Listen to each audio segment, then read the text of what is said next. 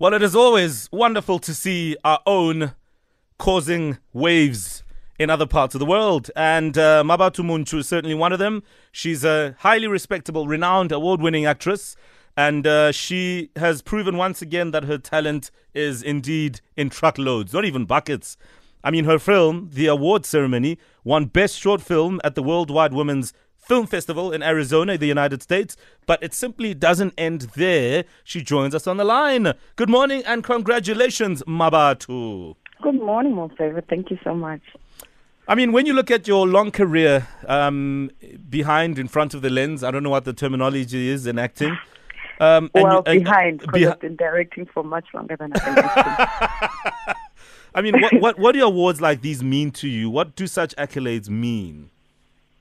Well, uh, look, it's always fantastic to be affirmed, um, you know, for the work that you do. Because as you know, I started as an actor, mm. um, and then I transitioned into directing uh, about seven or so years ago. So I've been directing mm. for much longer than I've been acting. Mm, and when you receive an award for writing and directing a film, it's an like an international award. It's an affirmation of that mm. of that transition. Um, but it also speaks to the work of the team. You know. Uh, we work with very talented people, and there were films from all around the world, and our film took the prize. You know, so so South Africa is talented, and we didn't even have a huge budget or anything. I, I, can imagine. I mean, we'll talk about that in a moment. I don't want to give mm. too much of the film away because I would imagine that a lot of us would have to still see it. We don't want to ruin it. But uh, the the festival mm. says the film educates, it supports, it it empowers um, in, in so many ways, and also uh, that is in keeping with what the actual uh, award and festival is all about. I mean, putting a movie like this together, what does that entail?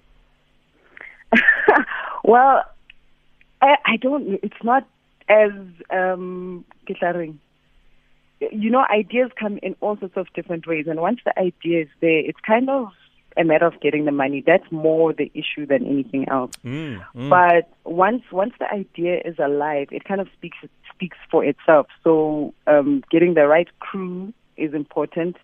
Um, getting people who are able to lift uh, words from a page into life is imperative. Sure, so it's working sure. with a brilliant crew, um, and it's making your money go as far as possible. I wrote I wrote the film in about in 2016 um, and was only able to realize it like uh, last year.